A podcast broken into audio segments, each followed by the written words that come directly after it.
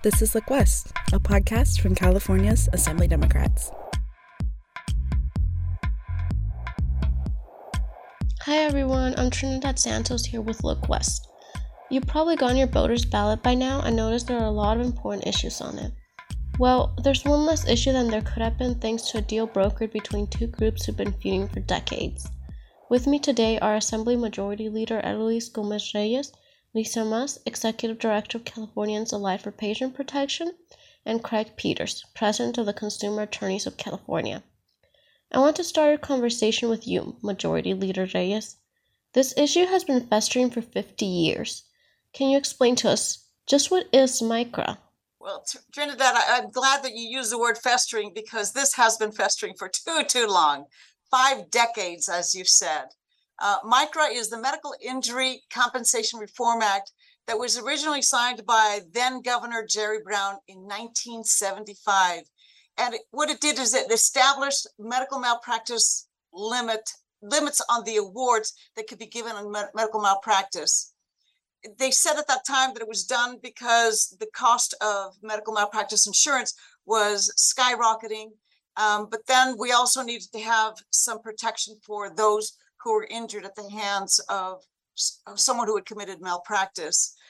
AB 35 basically modernizes the modernizes MICRA. Um, under this legislation, it is the caps that are now going to be changed. Under the old law, under MICRA, didn't matter how seriously you had been injured.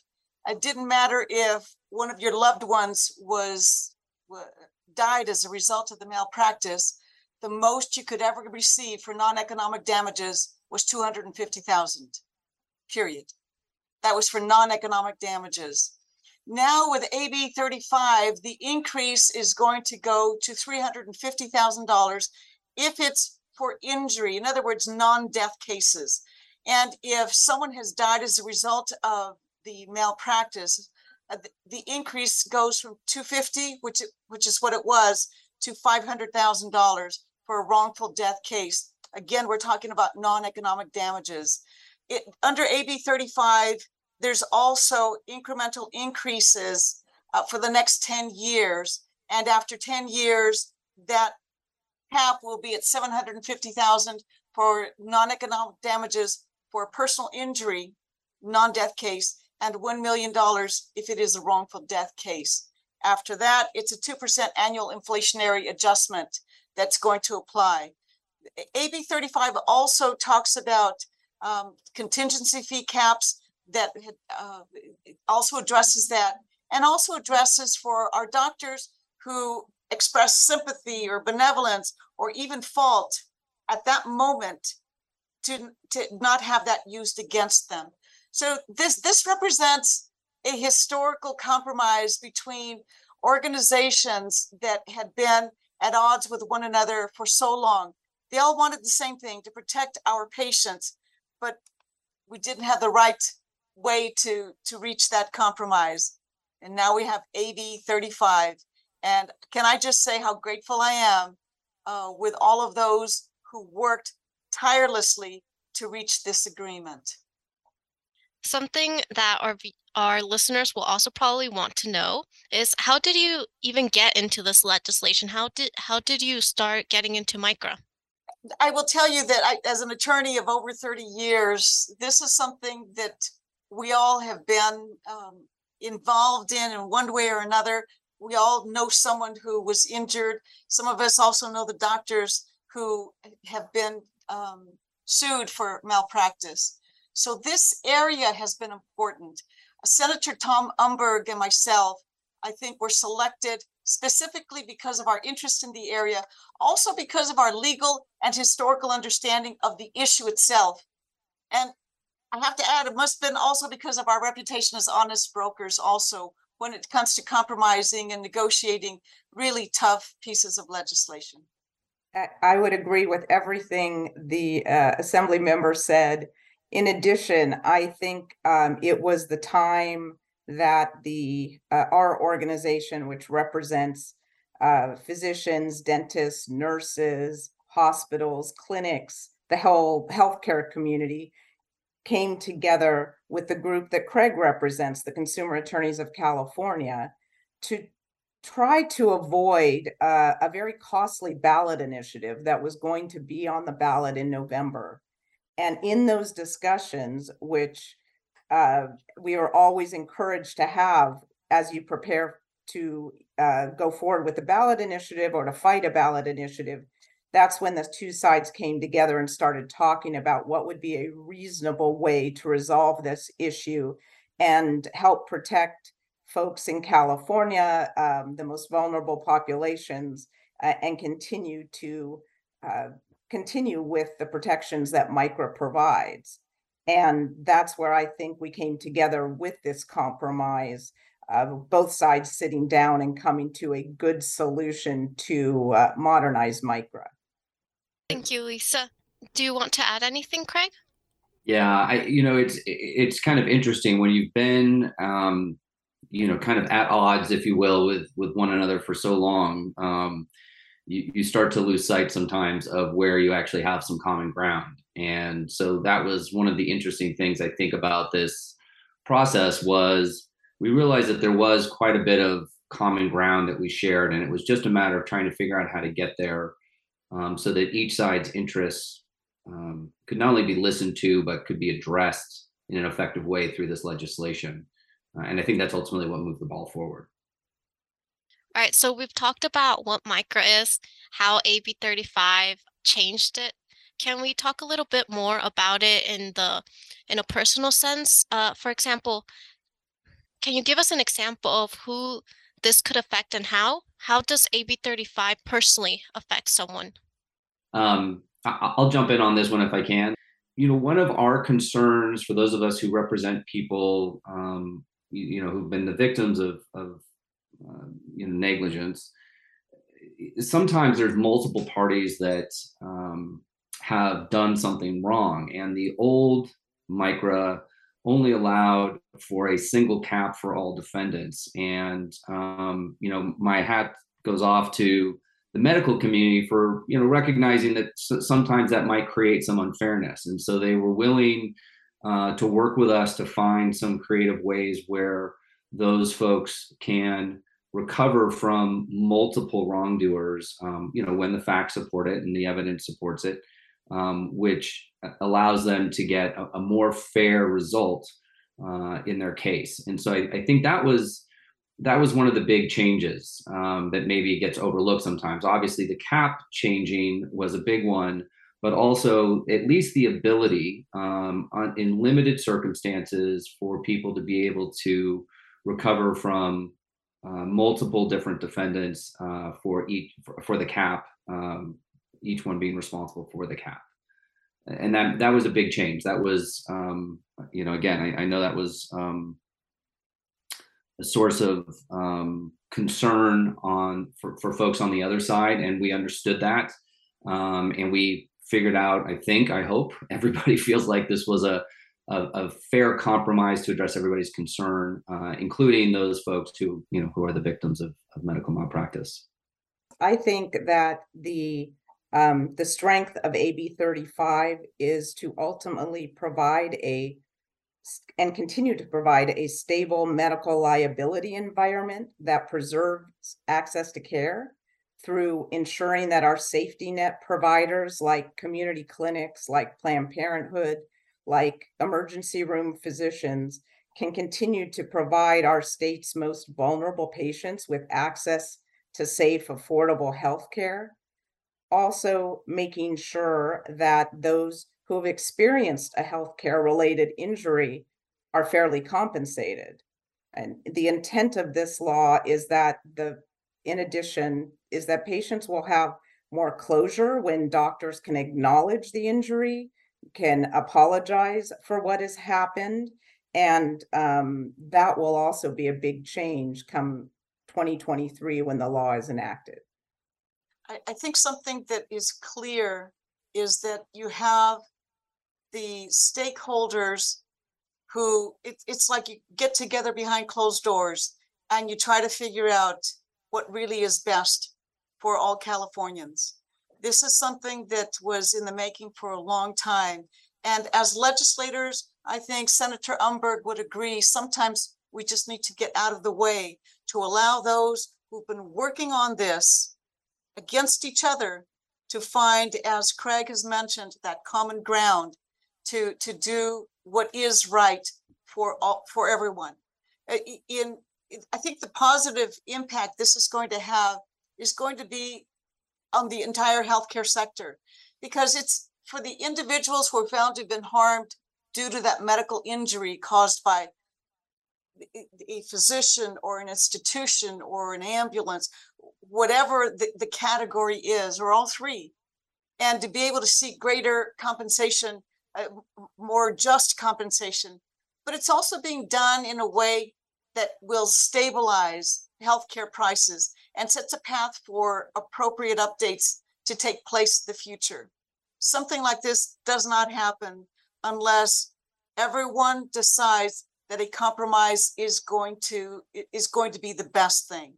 I really appreciate Lisa's comments about the fact that, that when you look at here, we have a, a, a proposition, um, a ballot measure that had been put before, that was going to be put before the voters by a gentleman whose son had been harmed. And it was very personal for him. When, when this agreement was reached, this, it was, it was a joyous day for him because he knew that he had provided something that was going to help the rest of those who in the future were going to be, in- who might be injured. But still provide the same stability with the guardrails that are, that, that, that would be necessary for this kind of a compromise. I could just add, I, I think one of the important things to everybody was, you know, not not just to find a compromise for now, but to try and find a compromise that would be, um, let's call it a lasting peace, right? Um, one of the things we spent a lot of time talking about in the negotiations was how often we weren't working together. Um, that is kind of the medical community and the plaintiffs' legal community on things that we really both felt like we should be working together on. And it was because of this you know this sort of thorn in everybody's side. And so to find a lasting peace um, not only uh, you know puts this issue to rest hopefully for at least the rest of my life um, but you know hopefully also leads to collaboration on a lot of issues that um, you know that we'd like to work together on um, and you know kind of what's going on nationally now is a, is a really good example. Lisa mentioned planned parenthood. Um, that's an organization that is near and dear to the hearts of a lot of our members. Um, and certainly protecting those folks who are providing services to the most needy most disenfranchised most marginalized among us um, whatever kind of healthcare they may need whether we're talking about uh, abortions or basic health care um, whether it's emergency care, clinic care.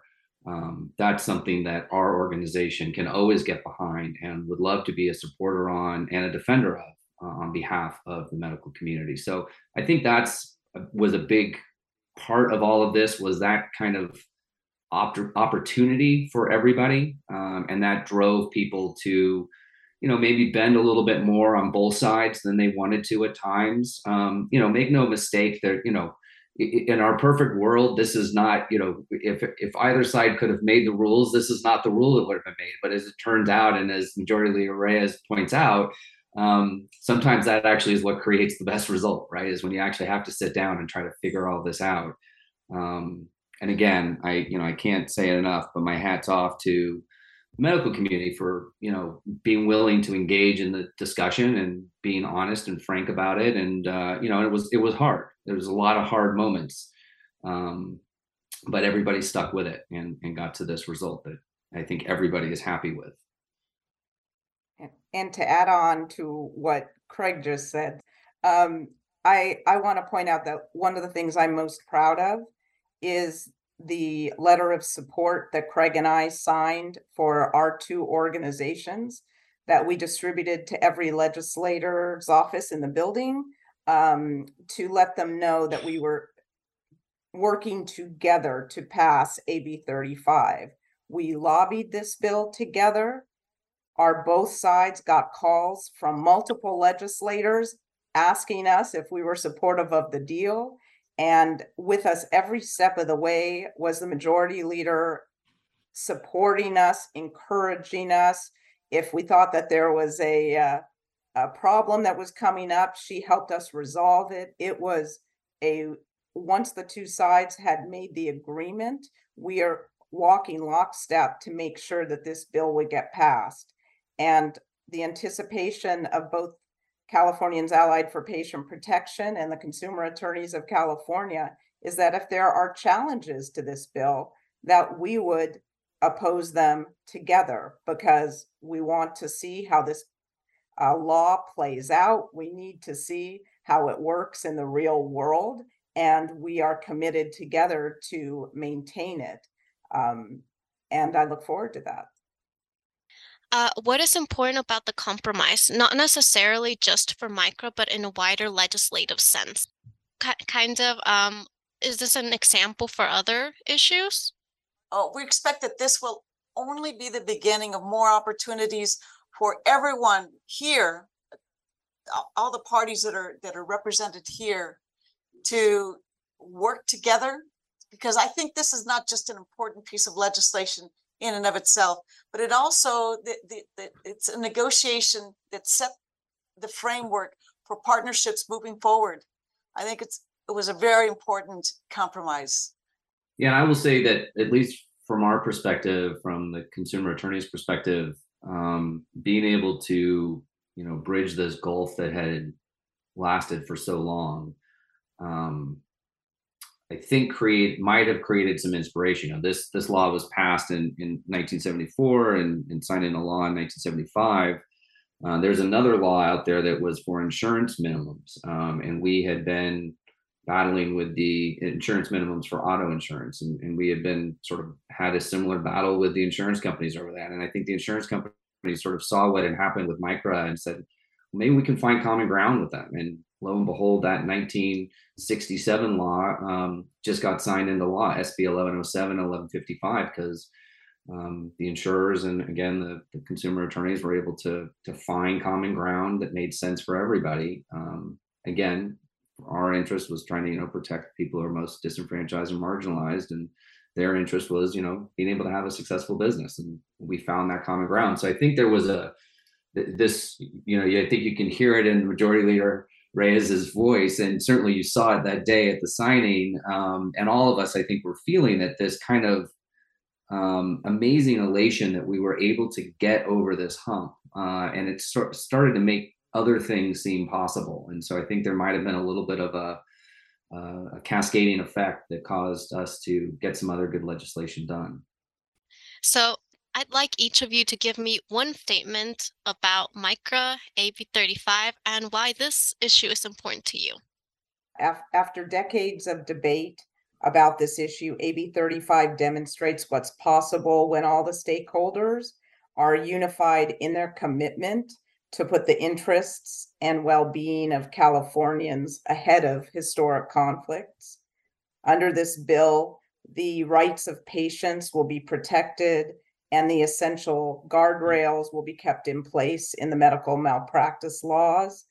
Um, this deal makes sure that America's largest state, the patients, their families are well cared for. And I appreciate the willingness of Craig Peters and the consumer attorneys of California to partner with the healthcare community of Californians Allied for Patient Protection on this issue but it would not have been done without the wonderful work of Majority Leader Reyes, uh, Senator Tom Umberg, and the other legislators who came together to make sure that this bill uh, was introduced and signed into law in a short period of time. Um, I, you know, I think for me, as somebody who does medical malpractice cases um, from time to time and speak with a lot of potential clients. Um, I think for me, the biggest um, relief, if you will, about this is that um, people like um, you know Bob Pack and Scott Olson and a number of these patient advocates who you know have been concerned about this issue. Um, I think feel I hope they feel a sense of relief and peace that the sides could come together and come to a reasonable um, middle ground that addressed their concerns, um, that made them feel like the the losses that that they suffered within their family. You know, Tim and Tammy Smick. Tammy Smick was at the signing, and Charles Johnson and and Mia Moreno, Annette Ramirez, Shonda Wesley. I mean, there's so many folks who have been, you know, concerned about this issue and working towards this issue. And and I, similar to Lisa, you know, my hats off again to uh, the entire medical community that was a part of this because I I got the sense, the very real sense that they heard those patients and those patient advocates' concerns, and that's a big part of what drove us to this middle ground. Um, was everybody was hearing each other, and so I hope that those patient advocates, uh, those folks who have been affected by this issue, um, feel heard and feel a sense of relief that that their efforts um, ultimately paid off. Um, that that would be my greatest hope out of all of this. The this modernization of MICRA was really important because we don't live in the same world we did in 1975. This is a much needed modernization that is essential given the nearly 50 years that have passed. Times have changed, MICRA hadn't. Uh, although there have been countless efforts, as has, has been noted earlier, countless efforts to update the language in MICRA, there have been little success.